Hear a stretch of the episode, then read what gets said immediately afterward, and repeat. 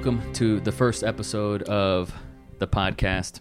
My name is Knives Monroe, and I'm in Washington, D.C. right now with someone I get to call a dear friend. His name is Dave Knopp, and I know him as Knopp Top from YouTube. So I may call you Knopp Top, I may call you Dave, I may call yeah. you uh, Knopp every now and then, but Knopp Top, how you doing? I'm doing good. How are you doing? I'm doing great, man. We just came back from.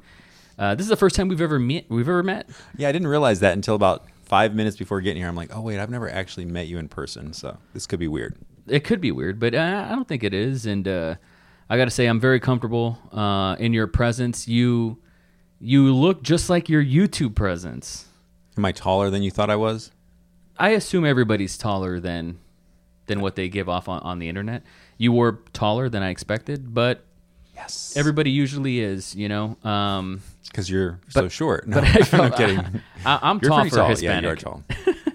But uh, man, it's it's such an honor to meet you. And uh, I gave you, I, I produced my first movie in 2012, and I gave you a special thanks in the credit before we even met, before we ever had a, a conversation, because your YouTube videos, just like uh, Indy Mogul, which is you know we were talking about them off mic, uh, guys like you and Film Riot helped me get the balls to make my first movie. So I remember the first time we talked on the phone. I, I think I told you that, and uh, I have to tell you again on record because it's um, it's humbling, man. To this is to me like the definition of success.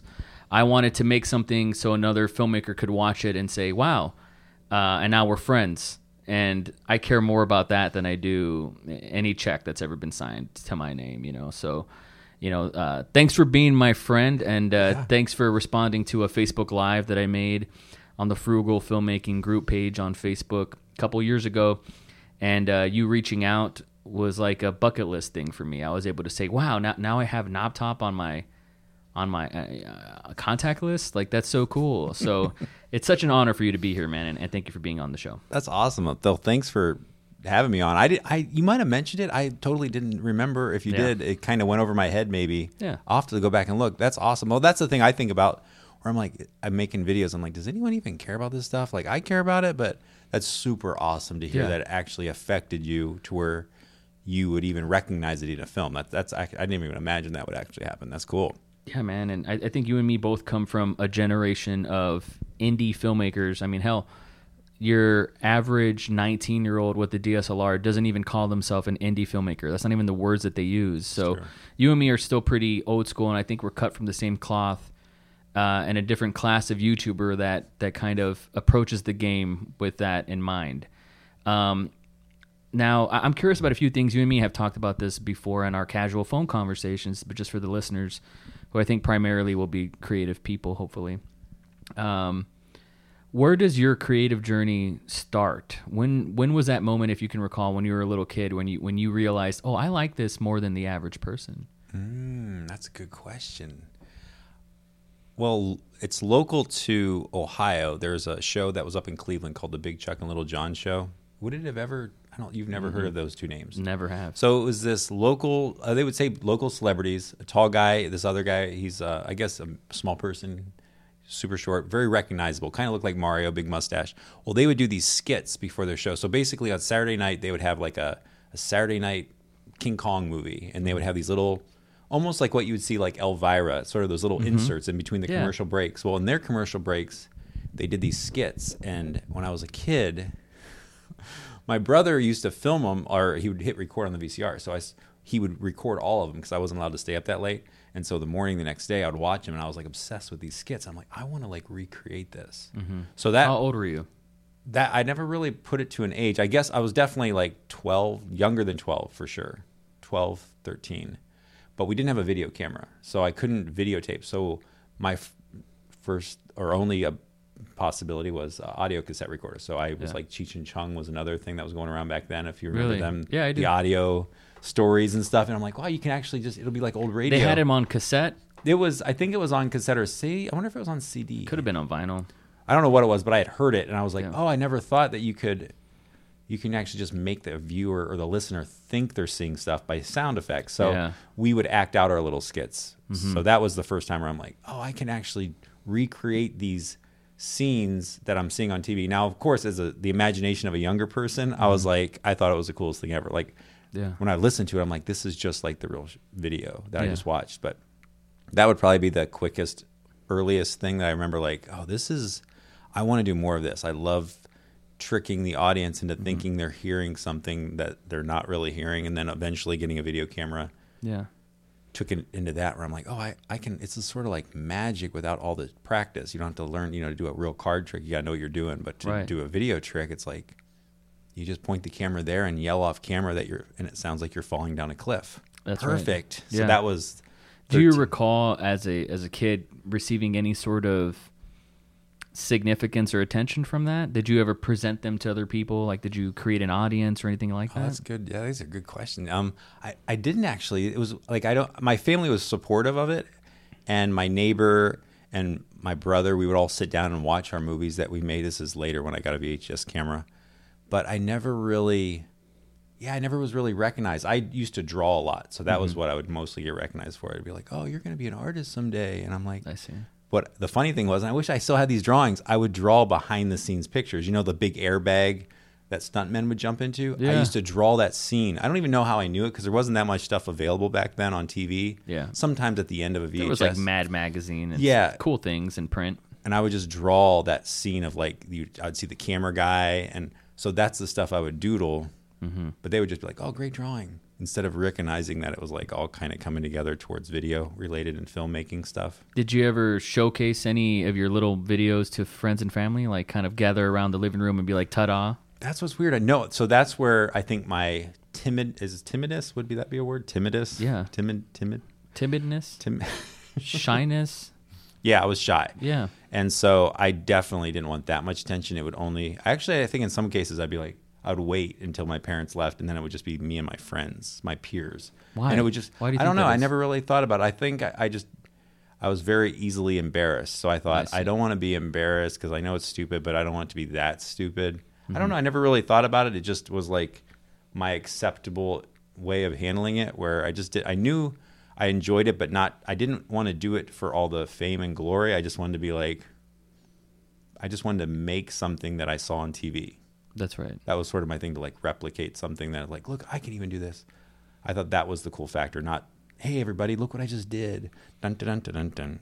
And when, big bow. when you were a little kid, what were what were some of the things that were going on that time that captivated your imagination? Whether if there were movies, television shows, comics, cartoons, toys, like what were the things that were that was part of your time? MacGyver was number one.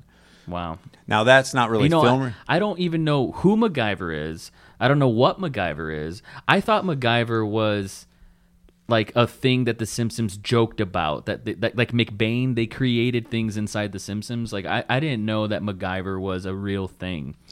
Like it, it, it- there's an actor that played MacGyver. Who is the actor? Like I've never heard of this person yeah, and I it's gonna in pop culture. Yeah, and people that really are fans of MacGyver, I can't. I'm. That's like gonna- their Doctor Who. Yeah, and they're gonna be mad at me because I can't remember the actor's name. Okay, which is a really oh man but whatever the case though as a kid I'm not trying to shit No. on MacGyver. I'm just saying, like, I, I, I, I didn't, I, I, like, not one thing comes to my mind. i think the closest thing I would be it. MacGruber from saturday night live Okay, so that, was a parody. that of was MacGyver? a parody of the real MacGyver. Now that's Okay. where the problem is. So you would see that out of context, and now Yes. you're, or even didn't they even make a MacGruber movie? I think they Yeah, did. there's a movie. There's a So, movie.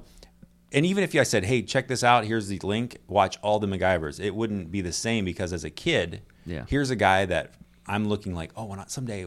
Which is funny to think. I was actually thinking this the other day. I'm like, I'm actually older now than I was than MacGyver was in that show. But as a kid, I'm like, someday I'm gonna grow up. I'm gonna wear a cool leather jacket. I'm gonna figure out how to fix stuff and be like this sort of like this normal a superhero that's just a normal dude that just happens to be like kind of smart and witty with his mm-hmm.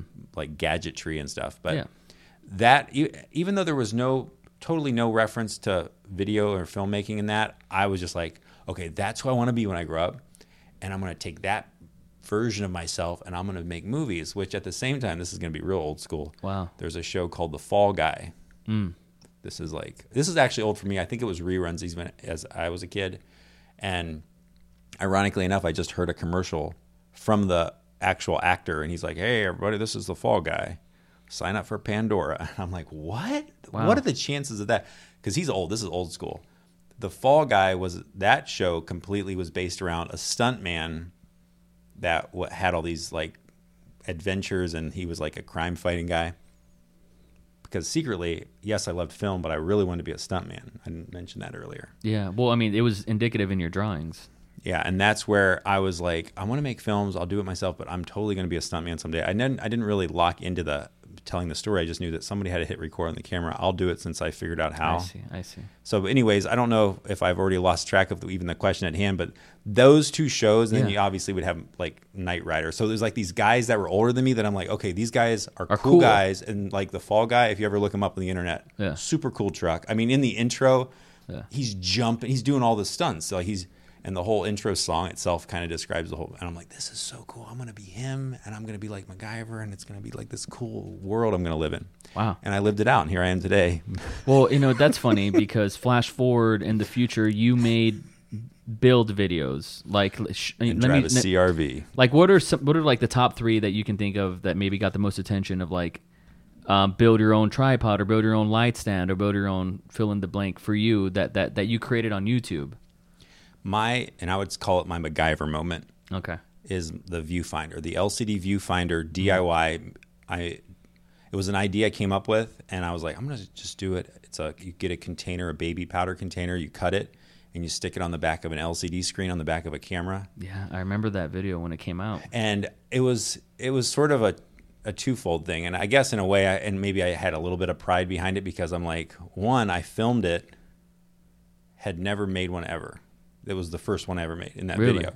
Wow. So I didn't even know if it would work. It was just like it made so much sense in my mind. So I was like, I am MacGyver because it did work. When I finished the video, I'm like, it actually worked. But in a way, I'm like, I probably should have done a couple. That is a MacGyver moment, right? Because he never Yeah. thinks it's gonna work. It just it just does work because he's MacGyver. and I was so excited. But that's where I was like, that definitely was one of my ones. I'm like, this, I actually do have something that I know what I'm doing. Mm. And I made another video. It might even came out before that, where it was a it was a camera trick for simulating a, a steady cam, Mm. and you basically stand in the middle, have somebody run around you, and you just kind of on the tripod just pan around circular. Mm-hmm. Well, because the viewer doesn't know you're spinning, all they see is somebody running left to right the whole time. So Mm. visually, you don't have the perspective of a circle. You just have visually a straight line. Did you ever get to see that tutorial? I never all? saw that one. That's like my pride and joy. That's a great one. It and I, it's something. This is what's so weird. These references because I actually got the idea watching a Garry Shandling TV show. Okay. like Which thing. one? There was an episode where he was on set and the trees were moving in this big circle, yeah. and he was just standing like acting like he's running, and the trees are moving behind him. And I don't know what the skit what, Oh, or the show was so about. cool. Yeah. Well, and I know after, and this is what's so cool about the internet. I uploaded the video, and somebody referenced. There's actually an old director. He might be, and I'm gonna. I think he might be a Japanese director Mm. or a Chinese director, but he actually created that effect that I was talking about, the original one, where you Wow. have the actor run around the camera circular. Yeah. And in the video, I have. It's actually my nephew. He runs through the woods. And so it looks like it's like a perfect way to track somebody through the woods with For no sure. steady cam. Like Yeah. you just have them run around you, and all you see is trees Yeah. it's it's such a cool effect and that was Yeah. another one where i'm like let's see if it works and it's the only time i've ever done it like in that video Yeah, I remember th- those early videos had the attitude of like, let's see if it works. You know, like, and that was that was part of the fun. And and and hearing your your influences from from day one, being a stunt man meant that you were in front of the camera, but also kind of protected because you're you're you're during the highlight reel, right? And the MacGyver stuff, you actually did build, you know, tutorials and, and kind of props and, and things like that, and little uh, camera hacks that came out during a time where the modern 21st century digital filmmaker could actually apply these things. And so, in a way, you were kind of like this surrogate film school for a lot of people. For a lot of people like me that were like, oh, wow, that's a tip that maybe I don't have to pay for because mm-hmm. I'm getting it for free. This guy's already doing it. You know, and, and, that was something that you know, I must have subscribed to you. If only we could go back and check, I must have subscribed to you 2010, maybe 2009, 2010, okay. 2011, like right before, just right, maybe on the edge of the DSLR revolution. Which people hearing this might not give a shit about that, but but filmmakers of, of of our time. I mean, I'm filming on a DSLR right now.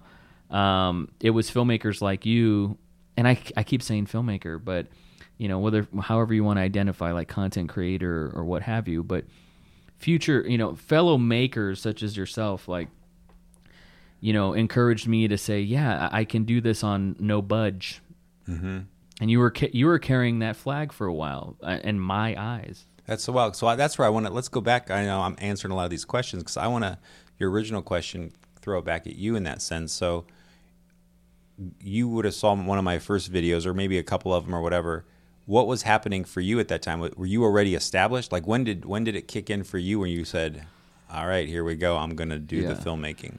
So, you know, I can give you the timeline. 2000 between 2004 and 2007 was a very awkward time with the internet 2.0 like where it was at, you know, like YouTube just came out on the scene, but there was no HD necessarily. Okay.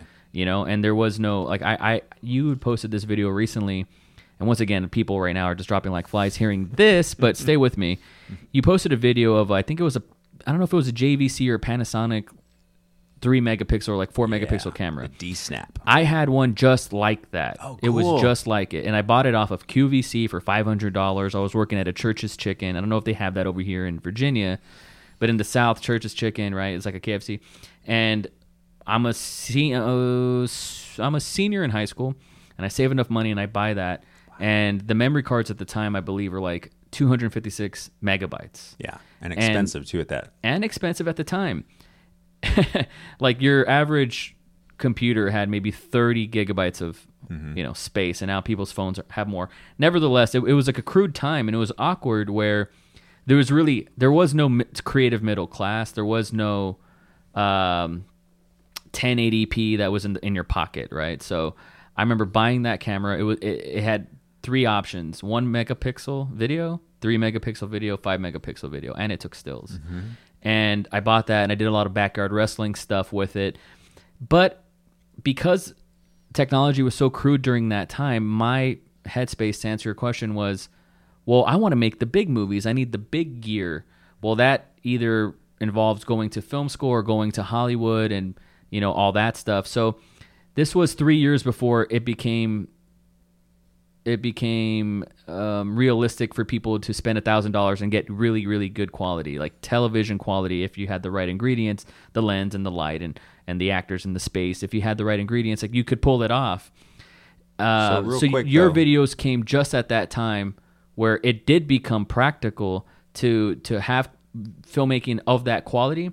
So then you could kind of be legitimate to the public right? To the people to the hometown. You could be legitimized because the quality is good but then it was about the actual practic practical implementation of it the application of okay well how do i pull off a tracking shot? Ah, because okay. now that that's even a possibility digital high high quality hd filmmaking now that that's a possibility how do you pull off that shot? Because i'm not going to spend $10000 on a steady steady cam or whatever or mm-hmm. on tracks so finding these little hacks that were creative to me was like this whole new genre it was like a whole new frontier and i remember it was 2009 2010 where i remember in between getting that cheapo QVC camera to my first DSLR, in between that, this is terrible and terrible advice, and I've never said this in public, and it's it's shameful. But I remember getting, I must have been like 19, 20 years old, getting credit cards, maxing them out at Best Buy for handycams, and I just never paid them. They eventually fell off, but I, I, I, it was terrible, and I, I was not being very responsible. But I got handycams, and I and I I took those to its zenith. Um, but that was like my trajectory was like editing on VHS, getting that digital. It was like my first being in the digital foray was getting that QVC five megapixel camera, then getting the Handycam, then going to the T2i, which we, we were talking about off mic, and th- that's where it started. So for me, um, that was the headspace of the time is is struggling what what was possible. So I interrupted you earlier because I was thinking when you said it was finally available. Yeah. I'm wondering if I'm thinking what you were referring to.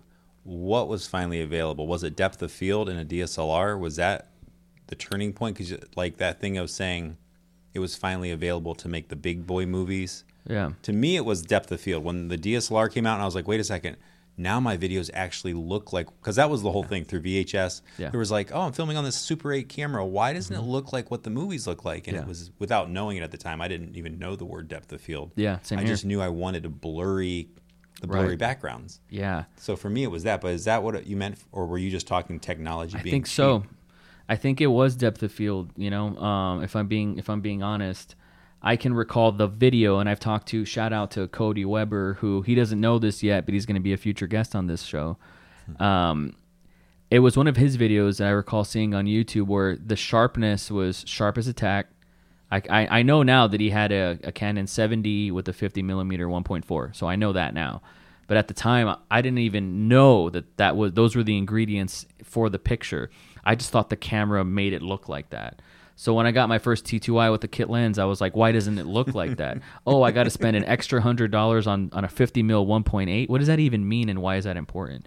Oh, I got to get the right subject and the right lighting conditions with the right white balance, and and then film school kind of began for me in 2010. But uh, Okay. yeah, so I, I I do think it was the the depth of field, the quote unquote cinematic look, which is such a buzzword nowadays. But at the time, you know, it became possible before and for a you know still still expensive you know for a whole kit maybe i think my first kit was i think $5000 is being i think that's being unrealistic but it may have been i can't recall if it was $3000 or how much i spent on my first dslr in that entire kit but that was practical. I was working at mcdonald's at the time. I was 20 years old and i was just saving up paychecks i wouldn't even cash them until i, I reached my goal Wow. and then I cashed them all in and uh, got my first DSLR. Yeah, I recall that, and uh, being very upset that, um, Wasn't it a bummer? being very upset that it didn't look like that. The results didn't come out of that out of the box, and I'm still upset about that. so much work. nine years later. Well, and you know what? And this is where I, I'm not going to like try to justify because I know there's this whole thing of like a movie isn't about the camera you use; it's about the story and all this stuff. Yeah, yeah, yeah, yeah, yeah. But this camera looks different. Like that's where I've exactly I had the same track record. I I used to have there was a video camera that recorded on cassette tape, the PXL 2000. Mm-hmm. That thing came out and that changed my life. But it was black and white, super low resolution Mm-hmm.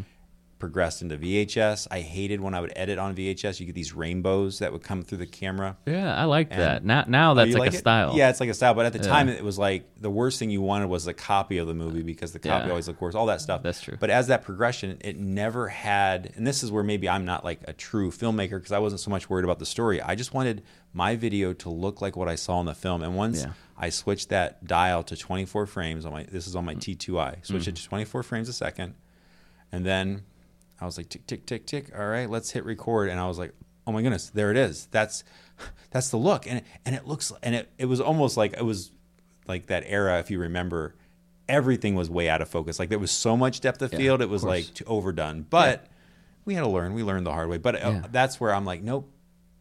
Yeah, I'm totally like I, I needed that. I wanted well, it's that like look. the you know kids nowadays can relate to it. It's like the modern day Instagram, like the early Instagram adopters. Like everybody had a filter, even though it, you didn't need Mm-hmm. one. You know, everybody had the borders and all that stuff to to cre- recreate the old photographic look, but digitally, right? I mean, depth of field was that for for digital filmmakers, and so that was kind of the the turning point for me was like, oh, I could totally abandon film school. I don't need that because now I have my greasy paws on on this technology. Now it was like, now let's focus on a story and and you know make my money back with all this gear. It became it became that, and I'm still kind of chasing that right now, man. But fol- following your your YouTube videos, um, there was a while where I, I consumed nothing but um, Neumann Films content and Film Riot content, and uh, guys like you, which who were my film school. Like without you guys, I don't know if I would have even thought it was possible. And, and and I don't even think that was your intent at the time. Was let's encourage these filmmakers to go out and make stuff, because you were also going out and making stuff for the first time too at that scale. Can you recall uh, at that time what was going on through your head? Yeah, a couple of things. Um, well, because like there was a couple like the I know the idea that I did the tutorial that I mentioned about where you run around the person runs around the camera.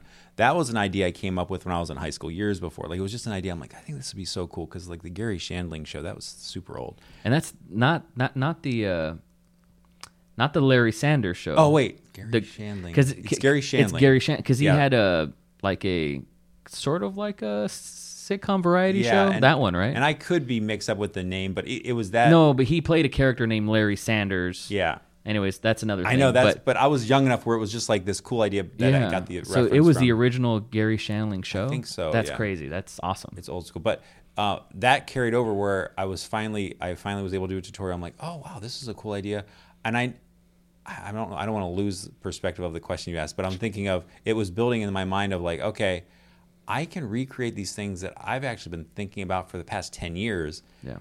I have a couple more ideas, but it what I knew that I was also limited to. Well, I'm not actually doing this actively. Like I'm not like making a film next week, and this is the t-. like when that was the stuff I was seeing on YouTube. I would watch the guys, and I'm like, oh wow, like Neumann Films, like they're actually making a feature, a little short or whatever it would be, but and they're using these tricks they're sharing, and I'm like, okay, I'm gonna fake it. I'm gonna make it look like I'm I understand how this concept works. I'm going to show how this camera rig is going to be really useful. Mm-hmm. The camera rigs I actually did use, but I was using them as I was building them, so it was still fresh, and I Mm-hmm. felt like I, I put all these rules, I gave them to myself, where I'm like, I shouldn't really do a tutorial on something I haven't really experienced a lot of, and I'm like, why? Mm-hmm. You were thinking about that then? Yeah, that so that started right away because I was just like this. I feel like I'm sort of like lying in a way because some of my ideas are just ideas I just came up with and they happen to Right. work, Yeah. And some of them I'm like, I did this and I still never did a tutorial on. it. I did a camera cage that I thought was pretty cool, but I never hmm. used it ever, hmm. and it still sits in my house. I have a couple of them built, but I'm like, I've never used it, so I shouldn't show how to use it because no, and I, I assumed other people wouldn't use it, but I don't. I do different productions than other people. Like hmm. I don't do skateboarding videos. Maybe it's perfect for that, but. Mm-hmm.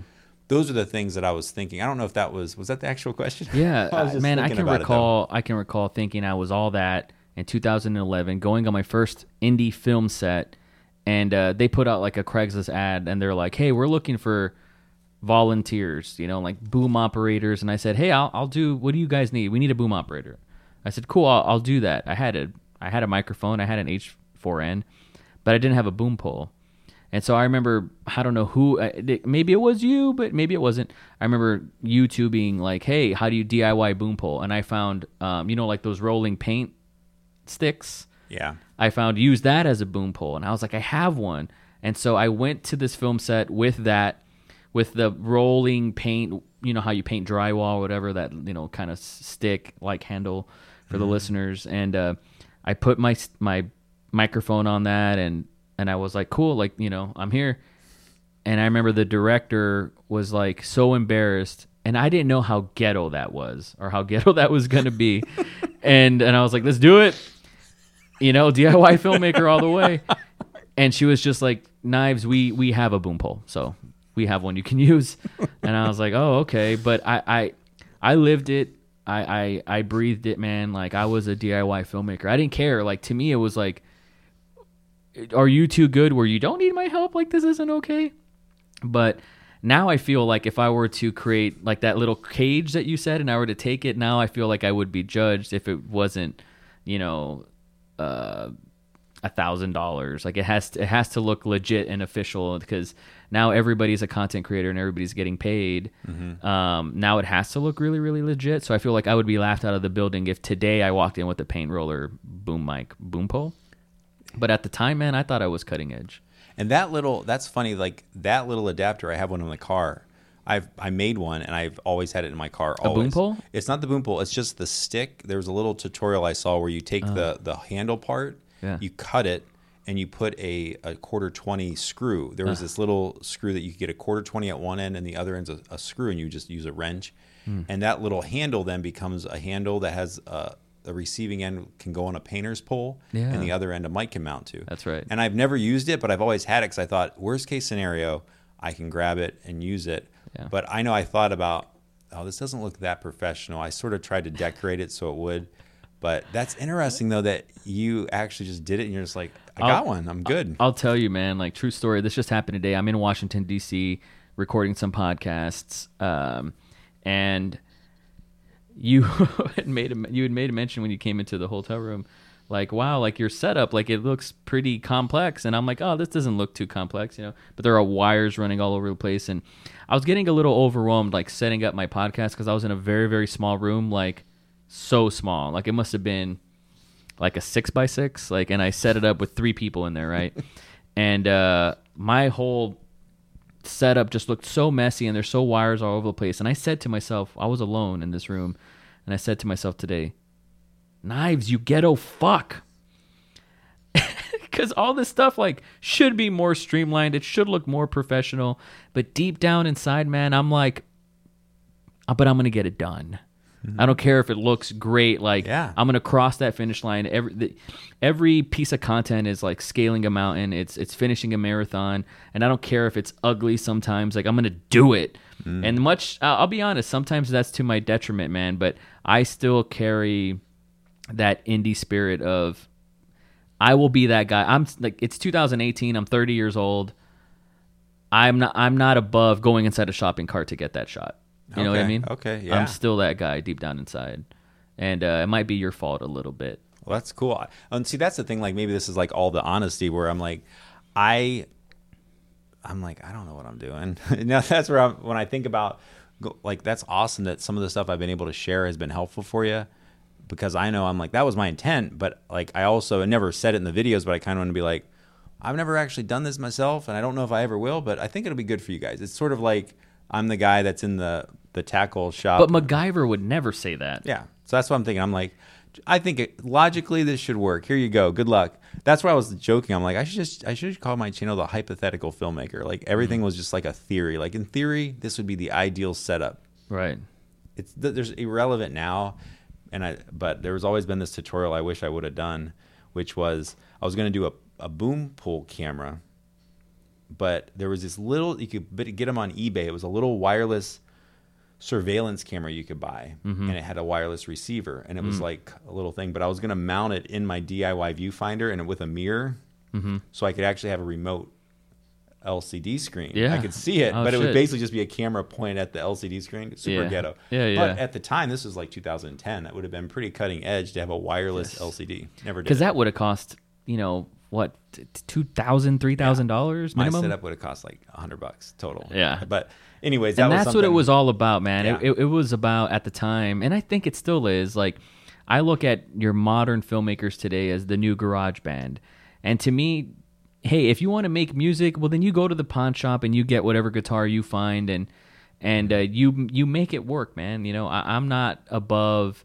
being super fancy, and you know, as a kid and being younger, like I never felt like I needed all the right things before I could do something. I never felt like, okay, I need all the right gear. I need everything to be perfect before I could do something. I just wanted to do it so bad. And still to this day, like I will sacrifice a YouTube thumbnail because I just want to I just want it to be up already so bad. I'll just put like I'll just put drag and drop whatever, you know, thumbnail I can think of and put whatever I want for the title sometimes, much to my detriment, hmm. because I just want it to be up so bad. I still care about that. See that's so that's I think the opposite of that. So I'm stuck on the other end where I'm like it needs to be perfect, and that's where years go by, and I'm still talking about an LCD viewfinder that doesn't exist. There's no re- relevance or use for it, but I'm like, I think it'd be cool because I want it to be exactly, and I should have just literally just drew a picture on a chalkboard and said, I think this would be cool, guys. Thanks for watching, and have that be the whole video. May- And that way, at least the idea would be out there floating around. Yeah. But yeah, that definitely. I think to just get it out there, you might kick yourself and be like, ooh, and maybe cringe later. Sometimes. But that's where I'm like, what? That's sort of like that better to love and lost mentality. It's like, is it better to cringe, or is it better to have a conversation about a woulda? Hey, I, I woulda, or I should have done this. Oh, that's cool. I did do that. It just wasn't that good. Oh wait, you did do it. Let me, can I watch I saw it? this movie the other day, and Woody Harrelson said, "I rather go for the win and lose by hundred points than get so close to like you know being five points away, but saying ah, but we should have went for the win." You know what I mean? And to me, that's I, I, I'm I'm that kind of uh, competitive with myself or aggressive. Or you know, we were talking about this when we were you know having dinner right now Fancy dinner. super fancy, and uh, a lot of technicality went into those burgers. I'll was- say that- they were really good, by the way. they were good. Uh, I I was just thinking, um, shit, I lost my train of thought there. No, it's all good. I was just thinking about that food because I got I had medium and you had medium well, but man, medium I I wouldn't regret that. I'd do that again. Um, Going all in, I think is something that um, Woody Harrelson, he's going, he's winning. He'd rather try to win than to. Oh no! no, it's all good. Um, I don't know. Oh, sorry. No, you're fine.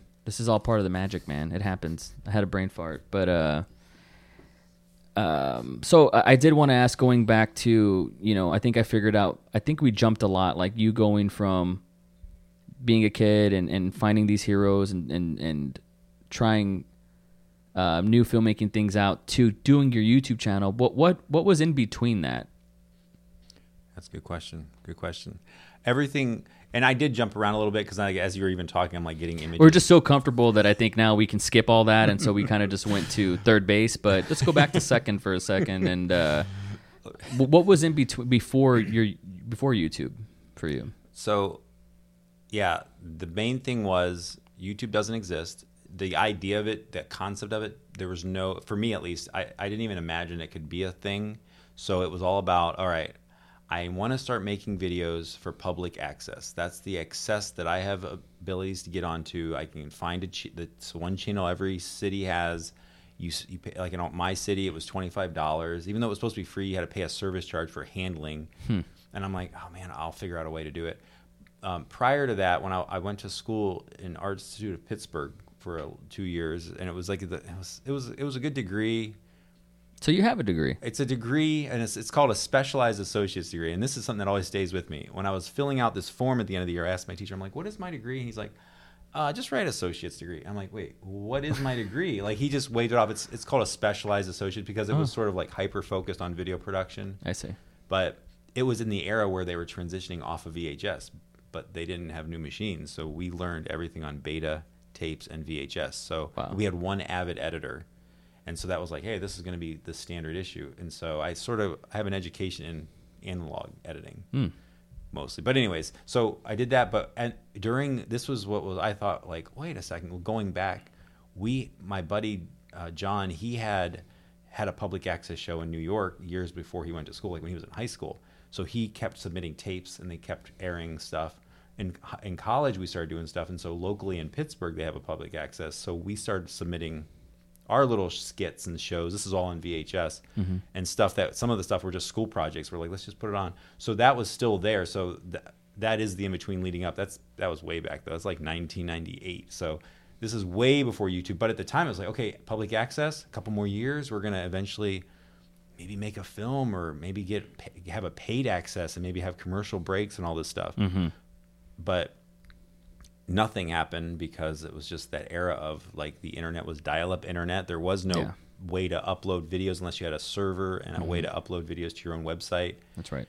So 2000, 1999 came, 2000, 2001, 2002. I'm like, okay, I'm a couple years out of college. I'm trying to get like legitimate work. So it kind of switched into, I just got to get a video job. I'm the only one in my family with a degree. Hmm. And they're, meanwhile, most of them way earning tons of money because they just worked right out of high school. And so they're Yeah. working their way up. And I'm like coming in with this diploma, going, Yeah. working and trying to submit it into a creative And you're in. Ohio right now. Yeah, it's in Ohio. So that's probably going like too detailed. But basically, my sh- my focus wasn't about I'm going to make movies. It was about I have to find a job because my student loans cost a lot of money every month, Mm-hmm. and I'm work and I ended up working back at my old job, which was like valet parking cars. And it was cool because I'd have downtime. I remember it wasn't a laptop, but it was a computer in the office, and I would just sit there during the downtime and I would just write up all these to-do lists. So I'm like, oh, and I started to learn how to design websites and stuff. So then my focus shifted back to the graphic and art design stuff Yeah. because I'm like I can't make a movie or anything, but I can write storyboards and I can, Yeah. I can. So that's sort of uh, where it, the in between, and then all of a sudden YouTube came out, and my friends like, hey, check out this. The same guy, John.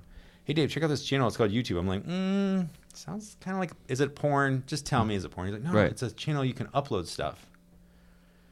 And it was weird because I, I wish I would have like I didn't know at the time to document it, but I wish I would have just recorded with whatever device and said, okay, here's the deal. Because it was literally within like two days, I saw the site and I was like, that's pretty cool. And then I'm like, I'll just create an account and I uploaded something to it. And in those days, I don't know if it was 2005. Are you? Did you know Yeah. YouTube back then? Yeah, I did. So they had their main screen. I'll describe it for those that don't know. Like their main screen would be up, and when you would upload a video, you'd see your thumbnail sort of like push across the screen, and it would get pushed by a new upload. And I Yeah. remember this is kind of Oh, embarrassing. but oh, I'm hell thinking- yeah, those were the days. It was like brand new. So I remember I emailed the company because I thought they were still like a small company. They were sort of small compared this to This is now. before Google. And so this is where everything went on pause, and I'm like, this is so cool.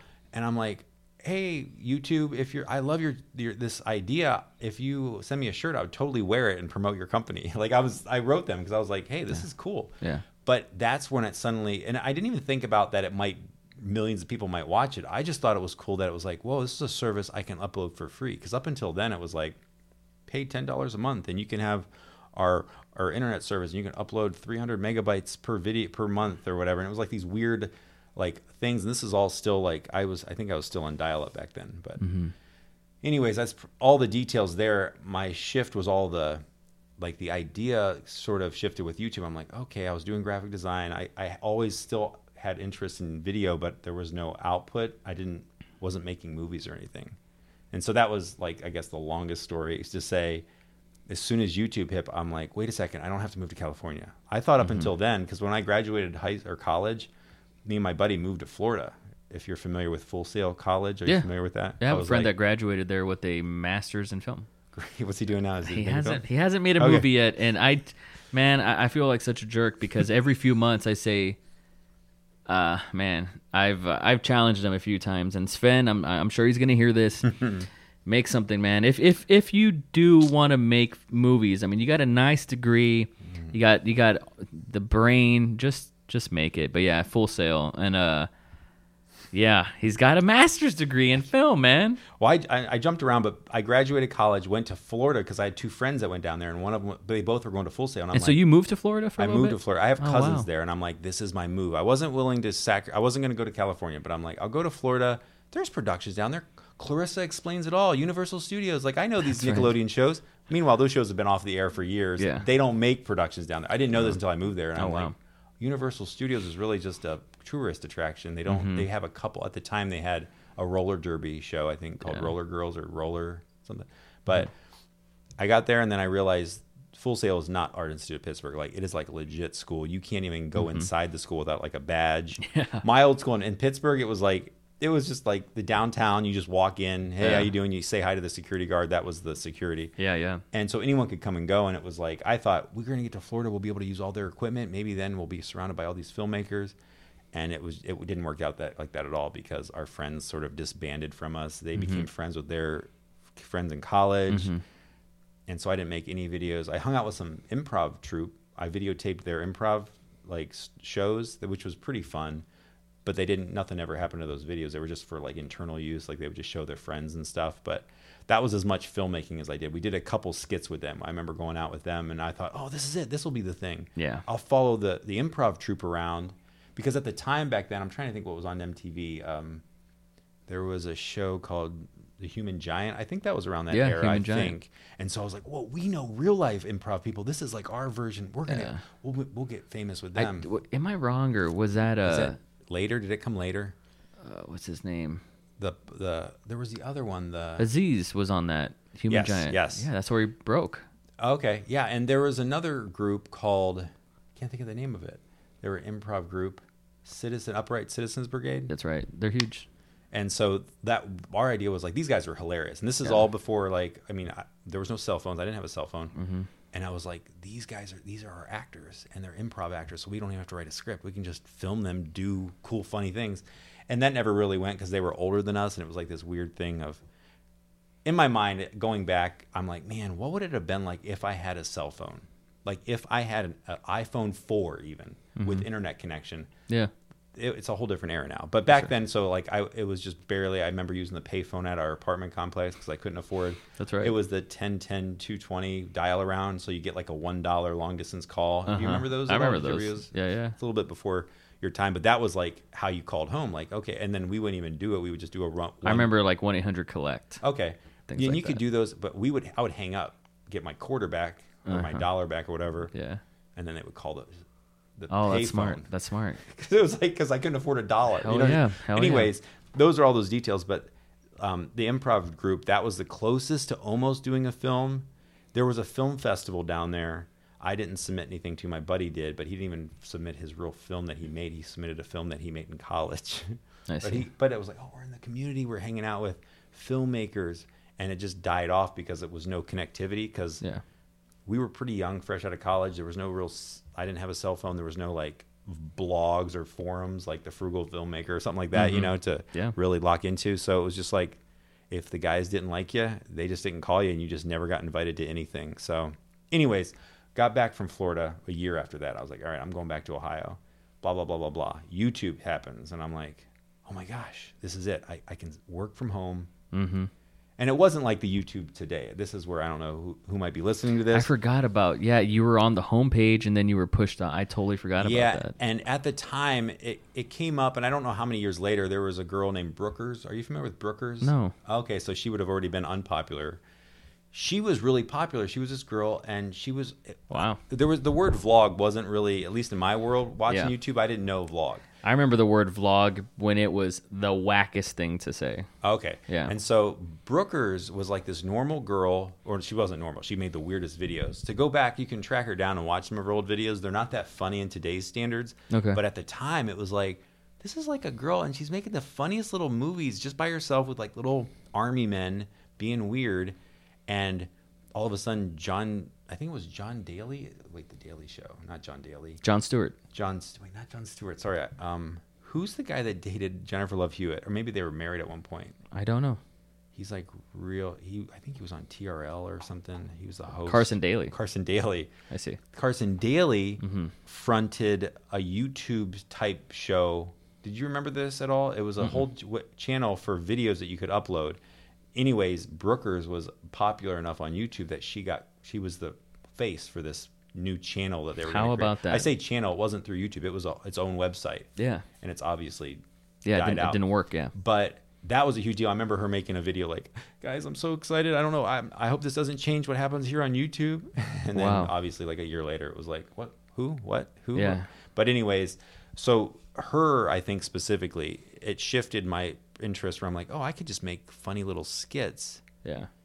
And obviously, like there was no. This wasn't. I don't think it was monetized back then. So it wasn't even about monetization. It was just about being able to People can show see it. my videos and, and suddenly so i think that wall of the internet Yeah. shifted from when i was a kid i didn't want anyone to see my stuff unless i knew them but then i was like well i don't know who these people are any i would love for a huge audience And to they don't know who stuff. you are, so they just know the thing. so that did shift for me because i'm like i would love for like hundreds of people or thousands of people to watch this so i still never uploaded anything. I mean i uploaded that one video that i did which was like an old montage of some old family videos and mm-hmm. ended up getting flagged years later for music because it had like a popular song on it. Because that's the other thing. I was like I, I graduated college but still had no comprehension of copyrighted music in the public domain. I'm like wait every all the cool music is music i know. What you- Yeah. how am i supposed to upload a or how am i supposed to make a video without Yeah. royalty free? That was that's a new word for me. Yeah. Do you recall? This is such a nerdy tech question, but do you recall the first video that you uploaded on YouTube and how you edited it and what what it was shot on? yes What's that? all right movie maker Movie Maker. editing I was hoping you'd say that. Yeah. Yes, and Movie Maker came in handy on lots of occasions. Well, actually, for that one specifically, because I edited it in Movie Maker, WMV. Mm-hmm. That was how you dealt with everything. WMV. Because Real Player was like a pain in the butt. That was the software. And I don't know. Hopefully, Oof, this is interesting. I hate Real Player. I feel like, man, this is what it's like. It's just a bunch of old people talking about the Yeah. 2000s. That's what it was, man. Eat it. But- That's what it was. yeah movie maker i i really liked the software it worked it was a free thing i didn't have any other software mm-hmm. and i don't remember how i sh- i think it how did i get it oh that was my first big investment that was my maxed out credit card i built an editing computer so i got this thing called a canopus card hmm.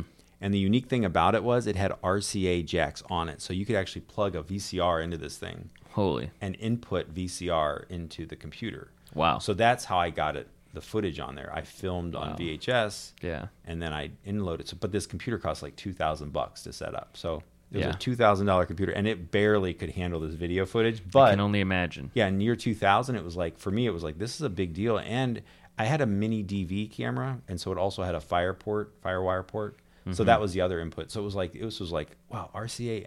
At the time, that's me just being very limited. I was like, well, VCRs are going to be around for years, and I'm going to need Right. this. We didn't know. It was dying out quick, but Yeah.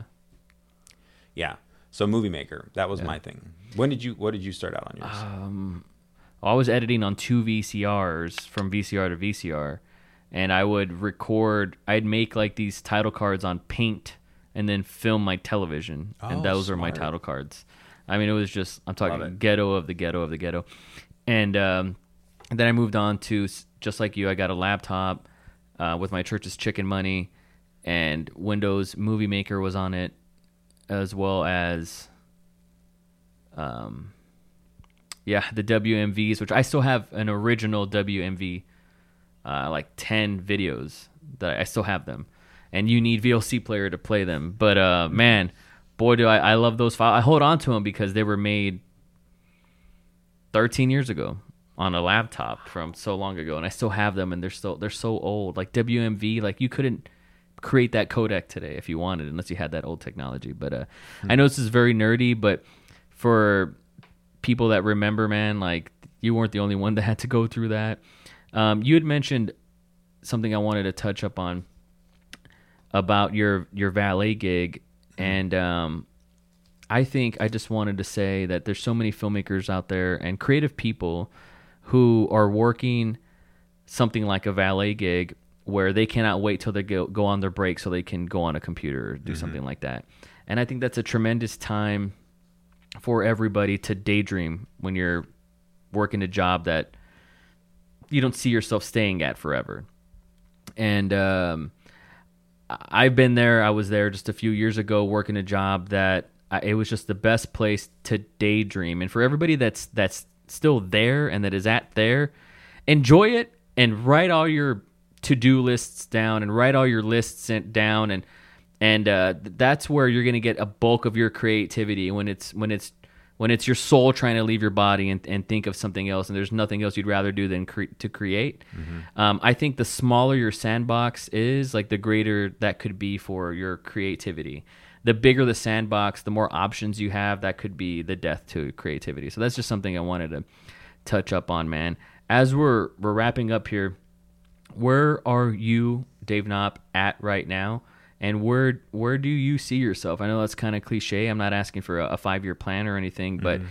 in terms of the future, you know, now now we're in a post Vine world.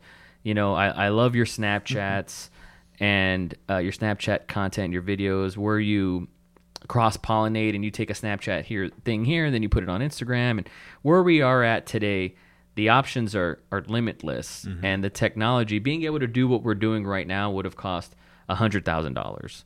Um, 20 years ago. So the president didn't have this. We have this. It's an incredible time to to be a filmmaker, to be a creative. Where do you see yourself um, in the future? Where do you want to go, provided that you know you have a little bit of generosity and luck and luck sprinkled along your way? Good question. Good question. A few seconds I've had to think about this because I know, like for me right now, if I had to just just go with my gut, definitely I I know what I want to like pursue is so like in my mind of like oh moving out to California and I'll be a gaffer for 20 years. That's I'm past that. I'm not interested in that. I know even he, with before hearing like my impact and just those tutorials that have affected you, I still know that that I want that to exist. That's the main thing. I want to be able to share ideas that inspire people. Mm-hmm. I think there's definitely been, and that's where I'm like, all right, I had a little hiccup where I, I sort of, it's easy to get caught up in like, whoa, people like me. This is so cool. I'm, I'm a cool person. And it becomes about me. But I don't, that's so like short lived compared to when I go back and watch some older tutorials and I still get a comment here and there. And I'm like, oh, it's still affecting people in a positive way. Wow. So I know that I, I would say in, in inspiring and educating people with the stuff that I at least just because I feel like and, and hopefully it's not a depressing thing, but I'm like there's certain things I don't care as much about. Like I don't really want to necessarily move to California and make that film. I always say move to California, but just that idea of like I ha- like I want to ha- have this big Hollywood like That's somebody else's dream. and there's definitely things that I'm like, I still want to tell some stories and do some actual films, but I'm like, I'm okay with the timeline not necessarily happening right now. But that's so, yeah. So to answer that, that's for sure. I, I know going into this, thinking back, it's funny. I, I do linger a lot and I'm stuck in like a 10 year, like, I really live in the 2011 era of YouTube. and every time, every time I create a video or something, I'm like, oh wait a second this is like for a different group and then i try to modify it instead of just being true to just saying eh, it is what it is whatever So you got to give like the trolls on Reddit and 4chan like their credit because they're always on the cutting edge. they're always Somehow. on the um, They're always on the hot topic before we even know what it is, and by then, by the time we figure it out, it's too late. So you have something really amazing going on uh, in a couple of days. Oh yeah. Um, right. Go ahead and tell the listeners this the story about that because I think it's fascinating, and I'm jealous because you know I still want to produce something on on 35 millimeter, on 16 film uh, millimeter, on 8 millimeter. I still want to make something on celluloid film, and you actually uh, had the opportunity to do that. So fill us in on that. There's a short, excuse me. There's a short film festival. I think it's a, is that what you call it? Uh, yeah, Yeah. it's a Super Eight film festival, and it consists of a bunch of filmmakers submit into this, and it's a really unique setup. It's called the Super Great Film Festival. It's in Harrisonburg, Virginia, and this has been going on. I think almost 14 years. I just recently, just within the last two years, have come to know about it. But you have one roll of film, which is about three minutes, three and a half minutes worth of film, and they give you a camera. They supply it for you. You have to pay this fee to cover all the expenses of the developing of the film, which is around eighty dollars or so mm-hmm. Not bad. and it kind of it seems kind of expensive but like the process of you basically put the camera roll in and you film your film mm-hmm. but unlike other film festivals where you get it processed get the film back and then cut it everything needs to be done in camera so everything has to be like i say linear in the sense of if you want to change locations you have to physically shoot the next shot at the other mm-hmm. location and which was so reminiscent because that's Oh, how i used to shoot did you ever shoot Yeah. like that like Yeah, in, yeah, of camera editing Of course. so right away, I'm like, oh, this is cool. But the only problem is, or I shouldn't say problem, you record your audio separately. So that it makes it complicated because you have to figure out either a very strategic or very diligent way of writing every second that you hit the record button. As soon as you start hearing the clicking, Yeah. you have to write down those seconds. Well, the other option is to just do a digital video recording and then mic it, and then you have like this reference video. Mm-hmm. Yeah.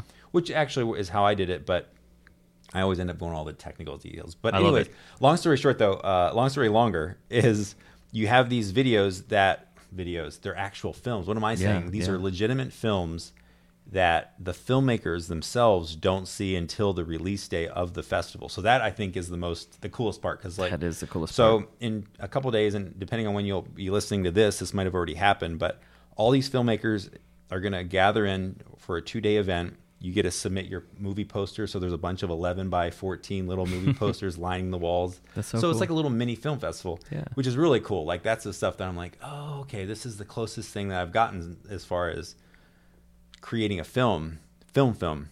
And so I think the coolest thing is that nobody, other than the few people that work the, the, the actual behind the scenes people, they're the ones that cut the videos or the films together with the audio. So Uh-huh. they actually have already, obviously, they set up the lineup, so they've, they've previewed all the films. But the majority of people have not seen it. And I think it's so awesome. The unique thing about the Super Great Film Festival is that the filmmakers themselves, it's their first Yeah. Presentation. So they're actually, even though they know all the stuff that's been shot, you don't know what it's going to look like with film. Film, and I know I think it's Quentin Tarantino talks a lot about film, Mm-hmm. and it's actually getting me like I'm all like out of breath now because it's like exciting because it it does it has a life of its own because it's it's 18 frames a 2nd Mm-hmm. So those 18 separate pictures for every second and little fragments of dirt, things that are simulated in apps and stuff. But sometimes weird things happen. I know last year I shot some stuff and it had the camera itself had lens flare like I've never seen before. That was literally diamond shaped, like Interesting. four sided diamond. And I'm like, and it was just like the optics of this cheap eight millimeter or Super 8 camera. But I'm like, I would have never, like, I couldn't, I could simulate it after seeing it, but I would have never even thought to Yeah. invent it. It's alchemy. And so that element of it is the most exciting thing about the festival itself. I think I, I've never heard of any other festival that presents the fe- like the films that way, where the, Yeah. the filmmaker themselves haven't seen the final That's right. production together. So, oh, there I can breathe now. It gets me all excited. But yeah, I'm super excited. Yeah. I, th- I was I tried to have you come down. I know that would be neat to share that. But Well, for me, it's come up. But uh, yeah, Oh, yeah, definitely. you're 'cause right, I- yeah. you know, I'm in Austin, and uh, I just happen to be here for a few days, and it sucks. The day uh, where I fly back is the the night where you guys are going to have that, and that would have been so cool. Well, I don't know why you couldn't have had it on Wednesday, Dave, but uh, that would have been so cool.